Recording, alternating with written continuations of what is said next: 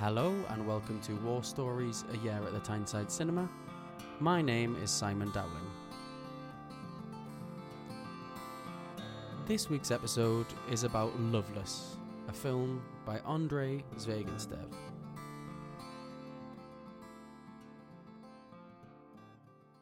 Loveless is the newest film by Andrei Zvyagintsev, who made 2014's Leviathan, which, if you haven't seen, I 100% recommend you check out.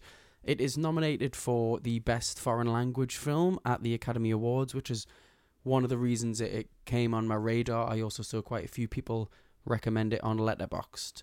The marriage of two young parents to a 12 year old boy who are kind of thrust together through an unwanted pregnancy is falling apart. And we get some insight into the reasons they broke up and their ongoing extramarital relationships.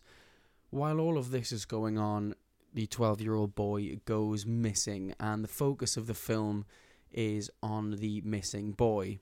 Loveless is an incredibly bleak film set in 2012 in Russia. It is rife with incredibly grim imagery and a constant reminder of death from the opening establishing shots of the 12 year old boy playing amongst trees that have collapsed into a river to the decaying buildings in which they're looking for him. And all the while in the background, with this being set in 2012, the radio is talking about the Mayan calendar coming to an end and how it's possibly going to be the end of the world, which comes up in small talk between the father and his friend at work. Also, the Russians have just invaded Ukraine, so there is a lot of talk on the background in the television, on the radio about the Ukrainian invasion and, and how brutal and just how many lives that, that invasion took. Loveless is exactly what it says on the tin. It is a loveless film. It is a film about, frankly, quite horrible people and their reaction to horrible situations. For me, I enjoyed the film, but I didn't lap it up quite as much as some others that I've spoken to about the film have. One big issue for me is the film is pinned around this missing 12 year old boy as well as, as other miserable aspects of these people's lives, but I feel that it doesn't set up this story well enough to have the impact that you know it should. Now, in the discussion at the Tyneside Film Club that I attend, um, it was mentioned that perhaps that was deliberate. And the reason that we don't get to establish a relationship with this young boy before he goes missing is a reflection of the way that the parents look at the boy. It is very much set up through some incredibly harrowing conversations that neither parent particularly cares for the child. It spends a little bit too much time establishing some side characters, namely their their new partners outside of their marriage that don't pay off and we don't spend enough time with them. They are very much the adverse of of the person that they were married to. Um, you have the the father has run off to a, with a young blonde woman who's very bubbly and excited compared to his sarcastic and cutting wife. Similarly, she is dating a tall, slim, glasses wearing, nerdy looking guy who is obsessed with exercise compared to her.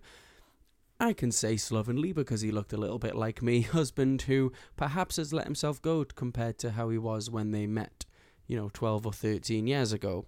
As I mentioned, the film has death everywhere, but that doesn't prevent it from being absolutely beautiful. I think the cinematography in the film is one of the things that really stood out and, and kept me going. It paints an incredibly bleak picture of Russia in 2012, and coupled with the strong criticism, it sounds, of the Russian state by um, Andrei Zvyagintsev, the failings of the police when it comes to the missing boy.